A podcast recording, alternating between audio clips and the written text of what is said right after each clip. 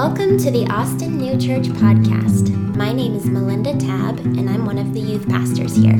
We are a progressive faith community dedicated to the pursuit of inclusion and social justice. Whether you're a beloved out-of-towner or are just catching up, please enjoy this week's message. My name is Jason, if we haven't met. I had no jokes today, so I got nothing here. So I'm so glad Trey was extra funny because my former employer used to start every sermon with a joke. If you Google that, you'll figure out who I used to work for.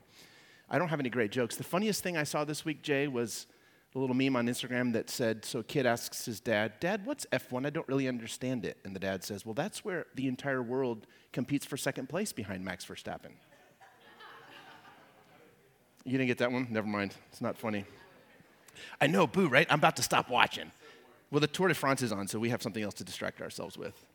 You can trust me for all non-American sports. You can trust Trey for all the American ones. This is how we built our staff, so we've got all the sports covered. He does pickleball. I do Tour de France. Anyway. I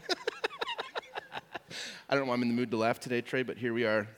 Well, good morning. Anyhow, my name is Jason. If we haven't met, I would love to do that sometime. Come to Pine House Pizza afterwards if you'd like. It's picnic tables, so we mix it up and meet each other. And some of the great folks around here made their first effort to connect through one of those. And so we do that because it's a reliable way to connect to people. Oh, today will be part 5 of a preaching series entitled Where to Next? And as you know, the New Testament book of Acts is our guide for now. And, Acts is one of those books that I think I know it, but then I pick it up, and there's always something different in those stories. Something beautiful is always revealed, something new.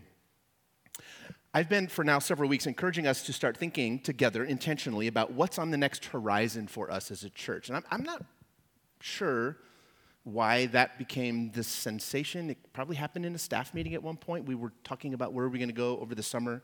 We usually attempt some ambitious preaching series over the summer. But we've been talking about that next horizon, which if you were to ask anyone on my team, I think that they would tell you, horizons I can see, just not the details on how to get there. Anybody in the room feel seen all of a sudden? Anybody in relationship coupled up with somebody who's an Uber planner and you're ashamed every day that you don't have a plan for that day? But they have lists that begin the creation of lists that become the creation of lists, right? So my team would tell you, I can see the horizon with relative clarity, but I don't really know all the road that it's going to take to get there. It's details, friends. I hate to let you in on the secret. It's not my natural brain state, the details of things. It just isn't. The deep future, that has my total imagination and my full devotion. I got that. Precisely what to do next, well, I'm going to need some help with that. And just as a way of alerting you, we're going to end the sermon today with an open mic where I hope that you can add some detail to the conversation today. So be ready, introverts. Now you're warned. You can't tell me. Britta's always advocating for people in the prayer room. She says, well, if you're going to ask introverts to share, you better tell them you're going to ask them to do it. So now you've been warned, Britta. Okay, how's that? But I think the details, if I'm honest, feels like a different skill set. I think I know instinctively exactly how to discuss a preferred future, and that's where I live. You see, I live between these two poles, this intense discontent with the way things are and also an enthusiasm with the horizon, the way things might be. But as you know, there's often a lot of steps to get there, right? And I find myself sort of stumbling along that way. Getting to that place is actually what most of the work involves. And I'm increasingly aware of how much I need help filling in those details. And I think it's okay, actually, to be honest about that. No person is great at all the things that a complex task requires. This is the logic of a team. That's why you build teams. But if I'm honest, I do carry a bit of bothersome and perhaps unproductive shame around not being very capable with the planning and the details part of the job, just being real. I love to study, I love to read, I love to think and develop people, I love to preach, I love to visit one-on-one, I love weddings. God, I love weddings so much. I will do all the weddings all the time. I love funerals, weirdly even. I love baptisms, infants, adults, horse troughs, rivers, you name it. I love all the traditional pastoral tasks. Mostly, I just love seeing brilliance and beauty in people and calling it forward until they can see the same thing. I love that part of pastoring. I don't, however, love the financial stuff that goes along with all of that and the planning it takes to make a church work smoothly, in case that surprises you, which is why I generally trust the team with these things, especially when it comes to the financial stuff. If they say something needs attention, I'm just going to defer to them and say that it does. But this can be a mistake for an organization if you don't think of how to lead well when it comes to these things. Over the last 10 years, the board has been consistent, encouraging me to do a better job of addressing the financial issues head on. So, because I trust the board and trust the staff, you're going to start hearing me and us address a little more directly around here the fact that our financial numbers are trending in the wrong direction. Now, that may not surprise you, but they're concerning. And you might say, well, is it critical? To which I would say, well, I guess it depends on what matters most to you. It feels critical to me because I'm trying to develop people and build a talented staff with the right gifts to lead us forward. And when the right person comes along and the honest answer is we can't afford them, even on a part-time basis because money is too tight, I wonder if we could do better. It makes me a little itchy, to be honest. So I'm going to shoot straight with you guys today. Friends, if you and I agree that this kind of church matters, and I hope we do, if Austin needs a courageous little spiritual community like this one that welcomes all people, celebrates all people, a safe place for folks to find healing and wholeness, if Austin needs that, then let's resource it. Let's elegantly resource it together. It won't be perfect. You'll be able to see holes in the armor. You'll see warts, all of the things. It won't be perfect. It's going to take all of us to get it done. But if ANC is that little place where you call home, let's keep building and stretching and growing our staff and our influence. Let's thrive together. I'm calling you to notice that we're not trending in the right direction.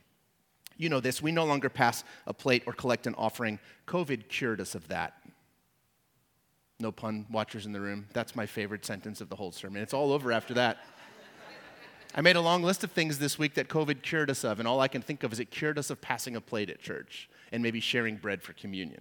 But COVID cured us. We don't do giving that way anymore. We don't pass a bucket. We don't pass a plate. We rely on you to find that link online that sometimes appears in service but is always on the website.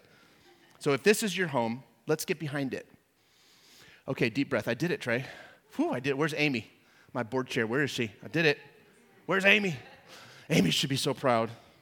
Now let's jump back into our text today. Guys, okay, freeze the recording, which we can't do, by the way, it's live streaming. I was part of a staff that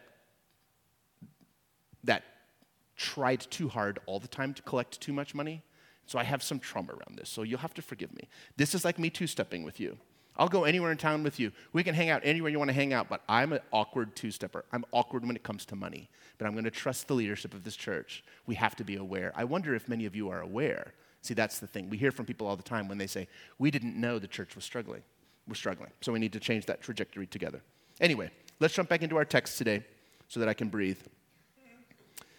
Where to next? That's the question. That's the question we've been asking ourselves. There's a beautiful little story in the book of Acts, and we're using that as a guide for now. And it comes to us from chapter 3, and it begins to articulate how the followers of Jesus begin to move forward from being tucked underneath their rabbi to sort of engaging the world on their own terms and building their own ministry. Acts chapter 3, verse 1. Peter heals sorry for the language, guys. Peter heals a crippled beggar. We could have worded that better today. Verse 1, one day Peter and John were going up to the temple at the hour of prayer at 3 o'clock in the afternoon, and a man lame from birth was being carried in. People would lay him daily at the gate of the temple called the Beautiful Gate so that he could ask for alms, which is just an offering of some form of resource, from those entering the temple. Verse 3, when he saw Peter and John about to go into the temple, he asks them for alms. Peter looked intently at him. I hate when people do this to me in public as an introvert. Peter looked intently at him, as did John. Now we got a real situation going on, this poor guy. And they said, look at us. And he fixed his attention on them, expecting to receive something from them. And in verse 6, Peter says, I have no silver or gold, but what I have I give you. In the name of Jesus Christ of Nazareth, stand up and walk. Verse 7.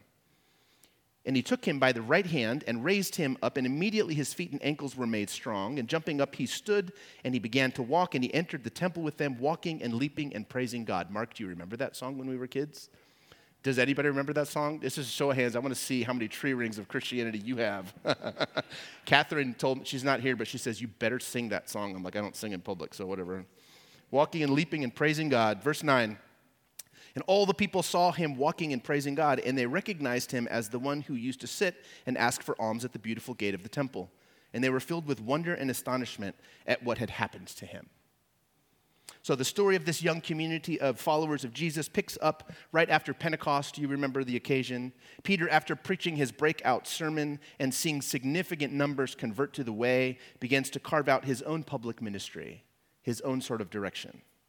Now, don't forget, they had been instructed to stay together in one accord until the ghost of God found them, or the Holy Spirit found them, and empowered them to take the news to all people in all languages. And that empowerment came like a mighty wind, as if out of nowhere, but it was definitely something that they had been waiting for, and it taught them to speak and to see the world differently. And mass conversions, according to Luke, the author of the book of Acts, if you believe him, mass conversions followed. But that was never going to be the end game. You see, things were just beginning to get going. And these guys had to figure out what to do in short order. There was an administrative task at hand that they needed to unwind and figure out. There were thousands of people to be baptized, entire households of people, infants as well as the elderly. There were real physical needs to address, apparently, as well. Poverty was a thing, it sounds like, since last week's text reminded us that the tangible needs were assumed to be part of the collective concern of the followers of Jesus now. They didn't go far from base. They didn't stray far from Jerusalem. They stayed in the city. They still met in the temple daily. We talked about this last week, as far as Luke recalls. But as much as things stayed the same for them, everything was beginning to change. That's what this story is about, and that's actually what the entire book of Acts is about.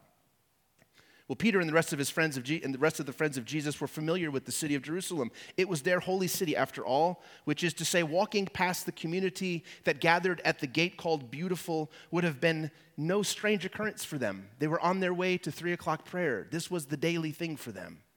They would have recognized that community of people. But as I said, things were beginning to change quickly now.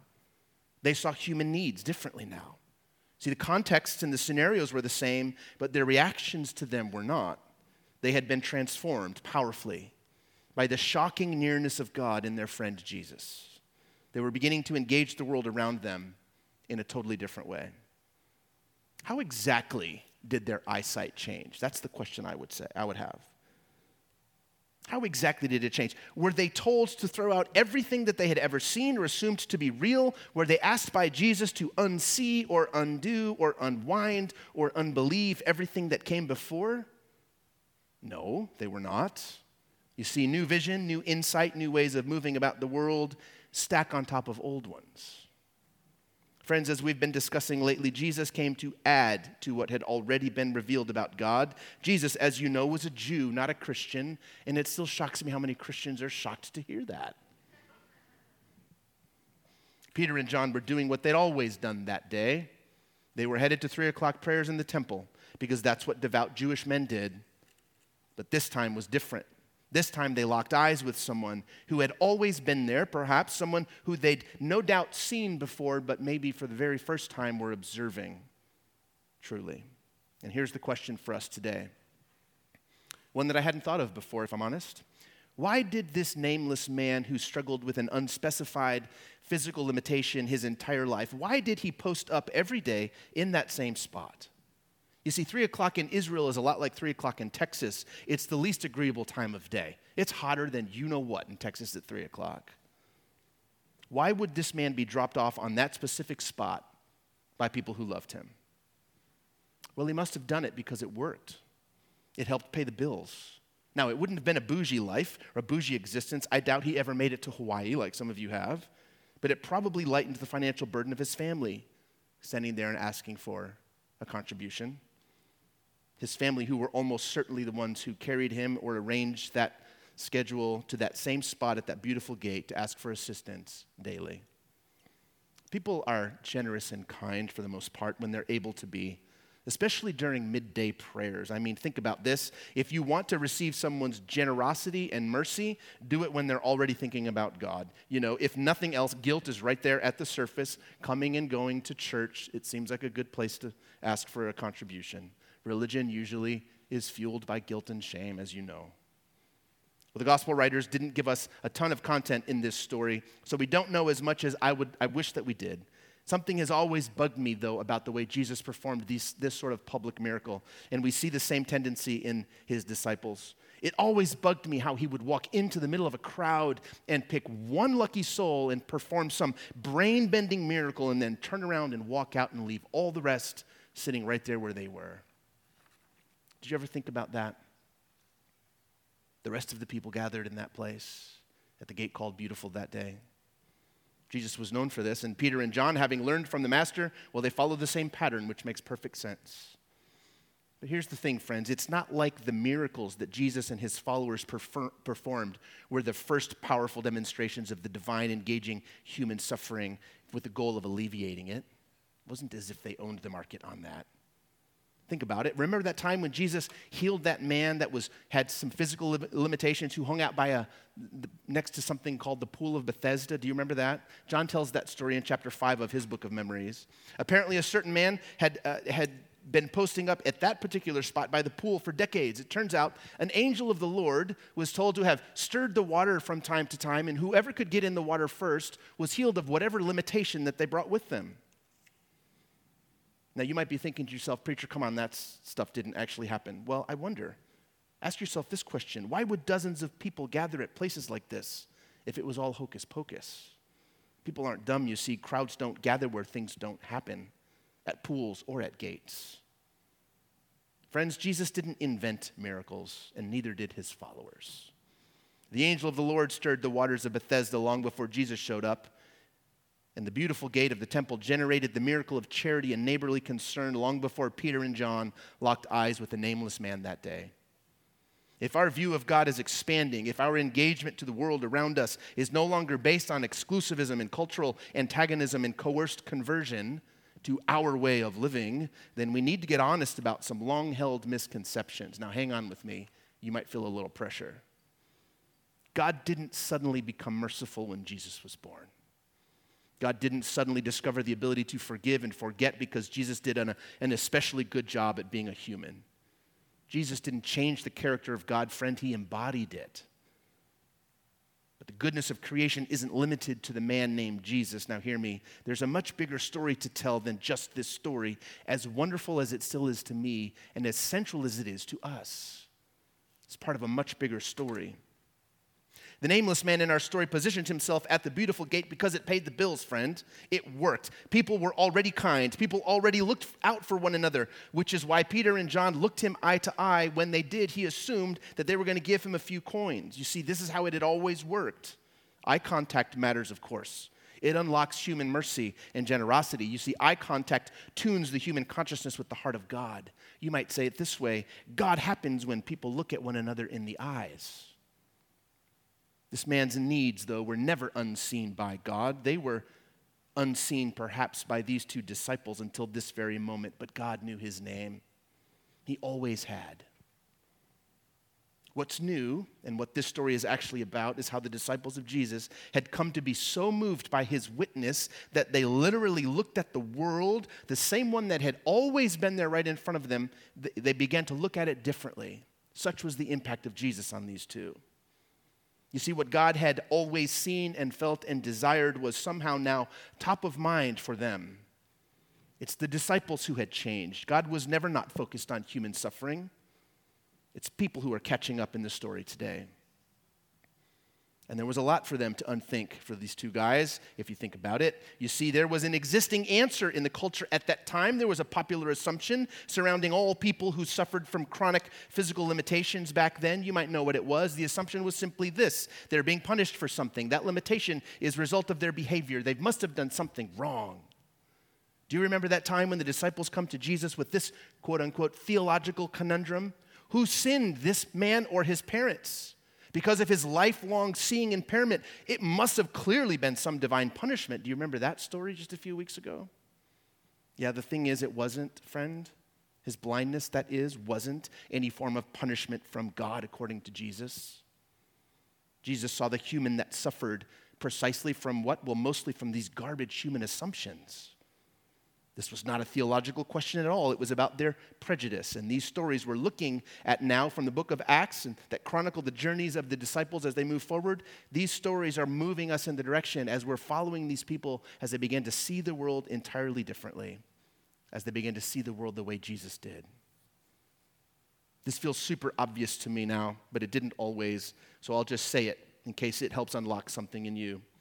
Friend, the Bible isn't the story of God. It's the story of one group of people coming to grips with some new revelations about God. It's the story of people learning and adapting and growing. It's into new levels of awareness of what God was actually always already like. It's a collection of writings that chronicle the evolution of human consciousness across 1,000 years. You see, everything builds and accumulates and layers and stacks. Everything new is made of everything that came before it, as we've been saying. Root systems get to remain. Any experience can be built upon. Roots, whatever they are or are not, however imperfect they may have been, they remain perfectly useful for the thing that comes next. Jesus didn't invent mercy or kindness or miraculous healing. Friends, Jesus embodied those characteristics about God in a fresh new way, perhaps. But healing happened at the Pool of Bethesda long before Jesus got there, and alms were freely given to the people gathered at the beautiful gate long before Peter and John looked up from their concerns that day.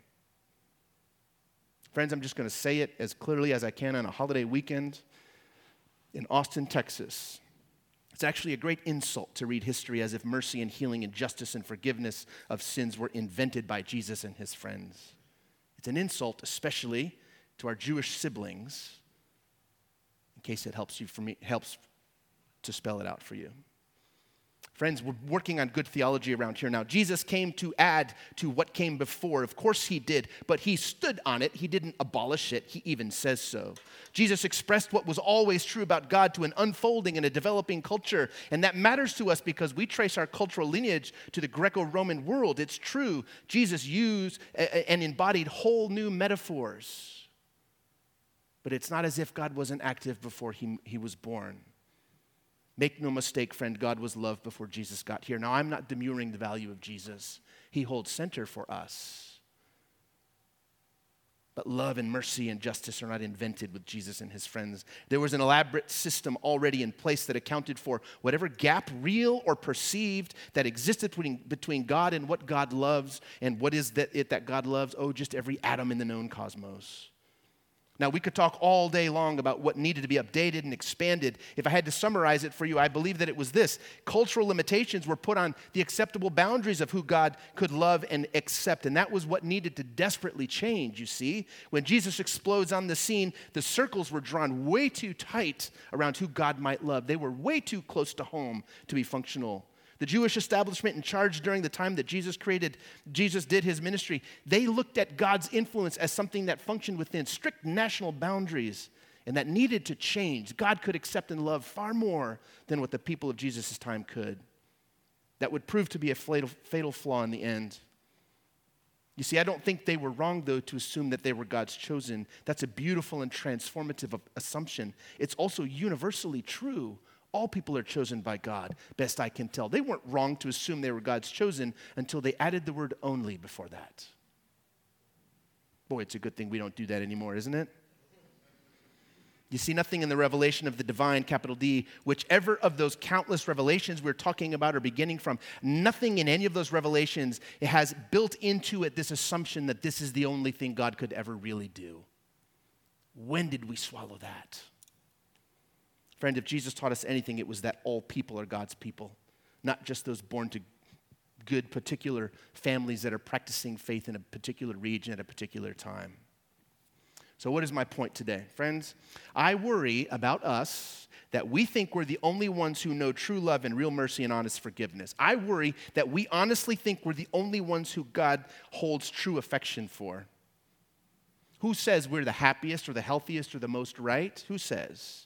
If we're going to engage the world around us, friends, we have got to be certain that we don't just follow that old Christian pathway, basically, that says all you have to do is believe everything that we're doing is right and follow us in every way. Friends, we're watching the story of the friends of Jesus develop. We're watching those assumptions fall away. I'm worried as we re-engage a world that we're going to bring that old assumption.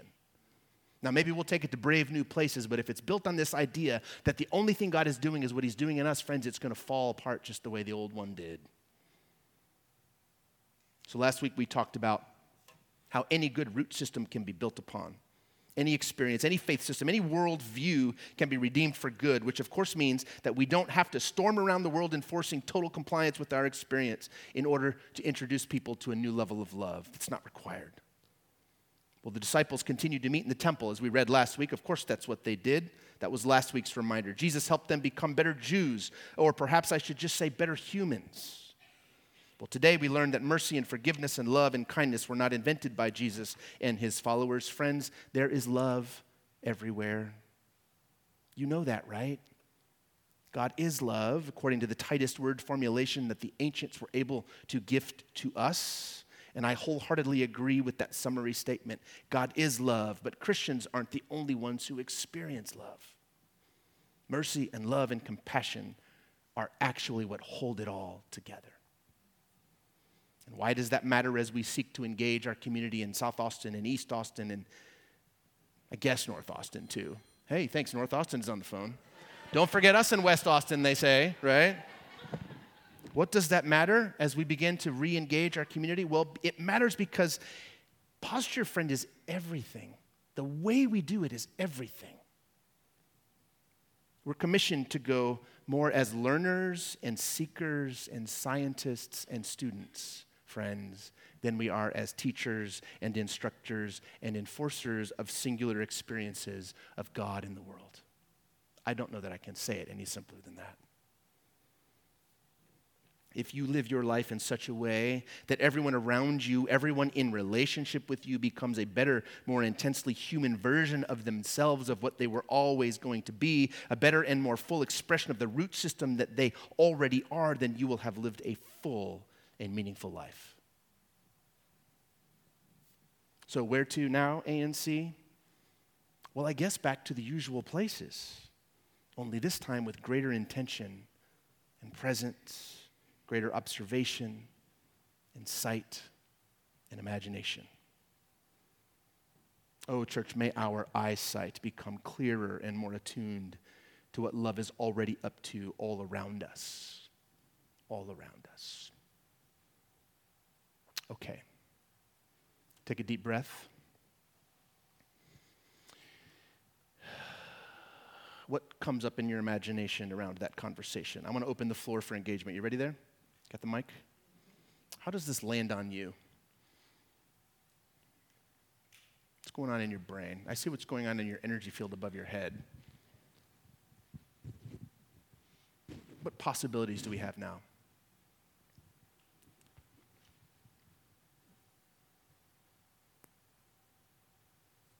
Dave Kemper had his hand raised, I think. Yo, don't let him do that.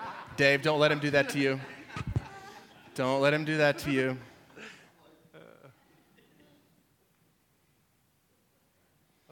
I can do awkward. I raised 5 daughters. I can do awkward all day long. This isn't about the possibilities. It's more just a comment about the story, is that he was certainly provided for financially by some, but I'm going to bet more than those, a lot of people passed by and just said thoughts and prayers. Huh. Kept on walking. Yeah. If it's anything like the church today, it was that man was probably mostly supported by women. Wow. Trey, hello. Okay, Trey. Just saying. Yeah. So the argument isn't that these disciples of Jesus had no impact on him. That's not the argument. The argument is they joined what God was already doing in his life, and that's the difference. If that's the case then, and we're sitting on a horizon looking out at a white napkin and saying, what do we want to do next? What does that mean for us? What are the possibilities now? Yes. Okay, now ideas are popping. We're going to catch them all so that the out-of-towners can hear. Yeah. I don't know how much this relates to that, but anyway, for me, it's more about humanizing the Bible. I grew up, and it was just a weird book with a lot of things that I didn't understand and that weren't explained to me very well. And so what I like about ANC is that it definitely humanizes every experience and every story and everything that happened in the Bible and makes it just really relatable and puts it in a context that is relevant, like, now. So thank you. That's the hope. Someone else, we had another idea? Guys, take the train anywhere you want to take the train. I can do poorly worded questions all day long to prompt ideas. But once the ideas start firing, then it all happens. Hey, Lex made it. Hi, Lex. I think for me, it just reawakens this like missionary heart that I have from like my teenage years, going into the world and not so much bringing God, because I've never believed that. That's not a thing. But like being able to just connect with people who are different and learn and grow. I think I forgot how much I love that. Oh, man, we could camp on that story forever. I would love to just, like, randomly guess the organization that took you to the world, because I bet you I could get really, really close. YWAM. Anyway, yeah. So I've always had, like, thoughts around, I guess, like, faith healing and, like, miracles and things like that, and never really knew what I felt about that or where I stood on that. And then about 3 months ago, I broke my ankle in 3 places on a hike, and I was rescued by park rangers, and it was really dramatic. And then I just slipped in some mud on a hike, and I broke it in 3 places. And I had to have surgery, and you know, I had this whole team of people helping me, and I'm in physical therapy twice a week now, relearning how to walk correctly. And so was that this miracle and that Jesus put his hand on me and I can walk again? No, it wasn't this instantaneous thing. But I do think there is some sort of, I think there's a similarity in that, you know, that, yeah, it took time, but there was a whole village of people that came to my rescue to help me to heal from this injury, you know, and like, I'm not permanently disabled because of this. We were able to heal and overcome it. So let's do a pop quiz. Is it a miracle that the village rallied? How many would say, yeah, we're going to just put that in the column that says that was a miraculous thing? 4 people in the room? Come on, y'all. Yeah. Andrew? I feel very similarly about missionary heart, kind of waking up, kind of like going out of church, coming out, entering queer spaces for me was very odd because I felt like I couldn't show up with that missionary heart. Sure. And I feel like Jason and I, we've talked about this before, but this is kind of igniting something in me of like the showing up and being present with something to give and in listening ear is actually... You're just joining in what already is the work that's happening and the miracles that are happening there. That's right. And it almost feels like I just got permission to like go be me in places where Christian and God are really, really scary words to hear and traumatizing subjects. So thanks. And especially traumatizing if the ideas of God we're bringing require that everything this place and culture ever knew needs to be thrown away so you can believe this. That's the missionary world that I grew up in. Some of you may not know this. I can barely see the congregation tray. I can't see them past you. No, I'm sorry. I grew up as a missionary kid. This was the anthem. We go and we save. And I guess if you were to distill down everything I'm trying to say around this is that that's culturally insulting. Worse, we miss out on seeing God active in all these places. Friends, I don't know if you knew this, but God doesn't need wooden boats to go around the globe to get places. That story, it's time to just let it go. So now my question to you is, again, how does this change how we get to engage Austin? What does this mean for Austin? Bailey, and then let's go to the back. Oh, my gosh, it's 5 now. I actually have the microphone. I'm sorry. I didn't see you pass it. You guys, I can't see. You get this right. 95% of this group right here. Okay. Well, I mean, he put it basically more beautifully than I could, but I think that also growing up in the church and trying to spread the gospel and convert and be in those spaces, I felt so much pressure to do that. Yeah. And when I would fail in that, it feel like I was failing like God. And so being able to just go and know that it's already happening and I'm just being there and like doing life with people and loving people like how I know I'm supposed to, I don't feel as much pressure. Yeah, turns out a God who's in charge of all things isn't like hamstrung if you don't go knock on someone's door. I don't know how we ever believed that, y'all. That's a bit of marketing for us to swallow that, Yeah, we don't have to, as a church, we don't have to start things. Things are already started. And we can go join in on things that are already happening in Austin or whatever. There's a million organizations that are doing great things. They don't have to be Christian. They don't have to be anything like that. we can go and join in. There's already good things happening. Yep. Let's just join in. So that's more practical rather than... Love that. Mm-hmm. All right. Three of you in the room are worried about the clock right now. Chill out. We're coming. All of you. Chill out. You don't have to go to work tomorrow. Just relax. We're going to be fine. Yes. Yeah, I was just going to build on the practical movement that's already taking place, this movement of love that's all across our city, but specifically two areas that came to mind were mentorship through the public school system. Yes. Austin Partners in Education has a huge, huge need for mentors. It's like a weekly commitment, 30 minutes per week. It's beautiful, and it changes these kids' lives. And then the other one was trans youth. I don't know, check me on this stat, but I heard that there are only 6 organizations that house homeless trans youth in the country. And if that's anywhere close to being true, that's insanity. Mm. So anyway, my heart is just like, especially in Texas with all that's going on, how can I and we support these beautiful lives, that are at stake? So we're capturing all those notes because the podcast will live online forever, so I don't feel like I need to take notes. Yes, over here. Love that. See, this is an example, guys. This is an example of the level of clarity is something that I think many of you are going to bring. So I know of these orgs, but you know of far more collectively than we know as a staff, so yes. Yeah, so just, I haven't been back in a church since 2020, so this is a slightly triggered day.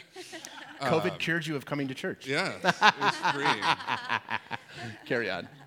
So this isn't intended to sound as cynical as it might, but like it's easy to say that God moves and is not bound by the Christian religion. Sure.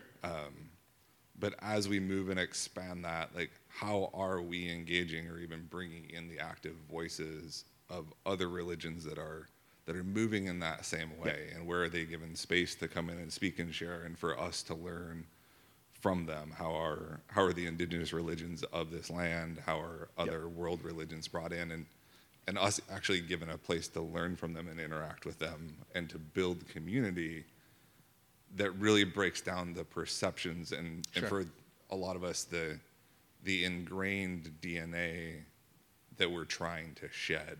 Yeah, because it's literally mixed with the molecules of exclusivism. It's very difficult. How many of you guys are thinking back to Rabbi Neil not that long ago in here when he says that? Yeah. Go back in the podcast, look up Rabbi Neil Blumhoff. He has access to this place anytime he has time, and he's on sabbatical, but that's a tiny move in the direction of opening our community and saying, spiritual seekers are spiritual seekers. We don't have to force them to be us. We can listen and learn. Yes. And we're going to, oddly, can you imagine Cheech and Chong here going up to the synagogue? Trey and I are going up there to address his spiritual community, the synagogue, on the 30th of September, so don't be in Europe then, dude. Just know that. Anyway, currently looking for more people in the space that can non-antagonistically step into parallel or adjacent spiritual communities to address people who are hungry for a God that moves so far beyond our story, friends, that I don't know how we ever thought it was just us. Anyway, we could go on like this for hours. How do you want to limit this, Trey? Because we've got like a couple more. Yes? 3 more, okay. I just want to say quickly, every time I come here to visit, I'm aware of the change that you all are making. Mm. And I'm aware that a change of heart is the first level of change. That's exactly right. And you are making it. I've been made aware of a study that you all may have talked about already, but that as a holdover of that hideous movie, Birth of a Nation, that people are reluctant to make eye contact with adult black men. Mm. And once I was made aware of that, I have started making that eye contact, and I bet you all have too. Mm. And I am overwhelmed at the shocked responses I get from adult black men. Interesting. To see an old white lady make eye contact and speak to them, they look at me with great big eyes and say, "Oh, hello." Mm. And I think connection on that level is what helps heal our nation and our culture. I agree, and I think it has to happen at that level. And I also think that this miracle began when those two guys looked up from whatever their daytimer or their Palm Pilot. I'm trying to shock everybody under 30. Googling Palm Pilot. I think the miracle happened when they looked up and made eye contact. Am I right? Friends, Here's the problem when you call people to change the world. They assume it's too big of a task, so they don't try. Here's my gift and my goal as a leader of a spiritual community is to remind you that it's so much simpler than all of that. Treat people with dignity. Love people well. Lead with your heart. Get your head somehow below your heart, yogis. Just get it under there somehow. Lead with love. It's the universal thing that holds it all together. We could go for days. Yes? I'm finding it's distilling into like two questions for me that happen, one communally, one personally. The communal one is how do we live in solidarity and with justice as opposed to just charity? Because charity is easy to sort of hold at arm's length. And then personally, how do I live my life out loud in such a way as it shows a life transformed? Yeah. Great questions. Just the sort of questions to sit with and let them percolate. Anybody remember what a percolator coffee pot was? Last one. Sorry, oh my goodness. He literally just walked right past you. Who? Her. She's had her hand up. I don't know your first name. Okay, we're going to add one. One more. Okay. I don't want to get shamed. Yes. I'm going to be honest. I stepped away when the question was asked, so I'm not entirely sure what the question was. What's the meaning of life? But, what's the darkest sin you ever committed that you promised you would never say in public? Go. But this conversation has just provoked a handful of thoughts for me. I grew up as a missionary kid / teenager in Uganda, and so I also kind of have this like little bit, maybe trauma response isn't the right word, of just like when this idea of like mission work comes up, it triggers ideas of exclusivity for me and us versus them mentalities. And so I think this conversation for me has reminded me I need to be active about reworking that definition of what it looks like and expanding it to what you said of just dignity and connection. That's it. Yeah. And just not making it this big, I need to travel across the world and I need to tell them how to live, but it's just, I need to connect and I need to treat people with love and respect and with dignity and not discounting the little ways that can manifest. So I think your heart always knew better, didn't it? It always felt awkward doing those things. Our bodies, missionary kids, raise your hands, missionary kids. Get them up there, MKs. There's 4 of us? There's got to be more. Is somebody back there? No. Our bodies knew the awkward thing we were being told was the gospel going around the world. We knew better, did we not? It never registered with my organism. It always felt like a pit. In my solar plexus, yogis, it just felt like somebody was sitting on me to have to force people within 2 seconds. Hey, do you know Jesus? He would love to be part of your life. Like, We knew better. Now it's time to speak up and say that. Yeah, one final statement, and I'm going to close this in prayer. Mark, get your big band ready. Ready? The final statement. Well, I've been thinking about something you said a few weeks ago about the youth group ANC Kids and how, you know, there's no blueprint for building the foundation in the way that this church does. And so I think I'm always curious of what's happening in this room, like, what is actually being said to my kids, because I think most of our trauma came from like Father Abraham had 7 sons, like all of that. Oh like, my God, let's do it. Many sons had Father Abraham, and I am one of them, and so are you. So let's just, oh my God, right arm, left arm, right foot. Ah! Oh, this is too much fun for July, y'all. We're supposed to be really sad because it's so hot. Anyway, sorry. Oh, my gosh. So I think it's just when I think about what I would like to see this church do in a bigger way is let's make that blueprint of what the new youth group, what these kids grow up sharing and knowing. Let's begin, friends. And I'm going to wrap with a prayer that Catherine wrote this morning. Let's begin by seeing God everywhere, not feeling the need to take God anywhere. Let's begin by being the sort of people who can be so deeply transformed that when we happen upon someone who's always been in front of us, we see them differently. I'm talking about the life you currently live in the neighborhoods you currently do that. Let's do that stuff more wholeheartedly, with greater human dignity. All right, as a prayer before we go into song, Catherine wrote this morning. She woke up bothered by the ghost of God. I just like saying ghost of God because that's actually a better Greek translation than Holy Spirit. And when I say Holy Spirit, you guys check out because you think you know what that means. But the Spirit of God was bothering Catherine this morning, and she wrote these words as a prayer as we go into song now. God of gateways, you who come and go around us, focus us with your presence. Walk us in the way. Open our eyes to see the love in us is the love in everyone we meet. Amen. Lead us, guys. Thank you for listening to the Austin New Church podcast. To stay connected, follow us on our Facebook and Instagram pages, and head over to austinnewchurch.com where you can get added to our mailing list. Our services are also live streamed on Facebook and YouTube on Sundays at 10:30 a.m. if you'd like to receive the full experience.